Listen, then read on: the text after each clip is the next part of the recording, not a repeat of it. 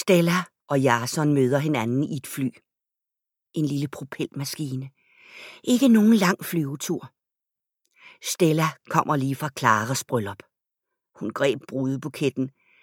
Det er nok derfor, hun er så ude af sig selv, og hun har måttet tage afsked med Clara. Det er derfor, hun er så fortabt. Det var et smukt bryllup. Fra nu af må Stella klare sig selv. Jason kommer fra byggepladsen. Han har lagt fliser. Det er derfor, han er så støvet. Og han har arbejdet hele natten. Han har kørt til lufthavnen tidligt om morgenen. Det er derfor, han er så træt. Arbejdet er afsluttet. Han vil se sig om efter et nyt arbejde.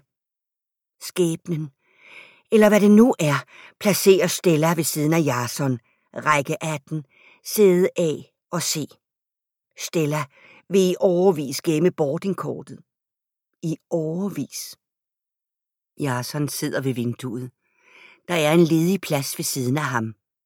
Stella har siddet ved midtergangen, men hun sætter sig alligevel ved siden af Jason. Hun kan ikke lade være.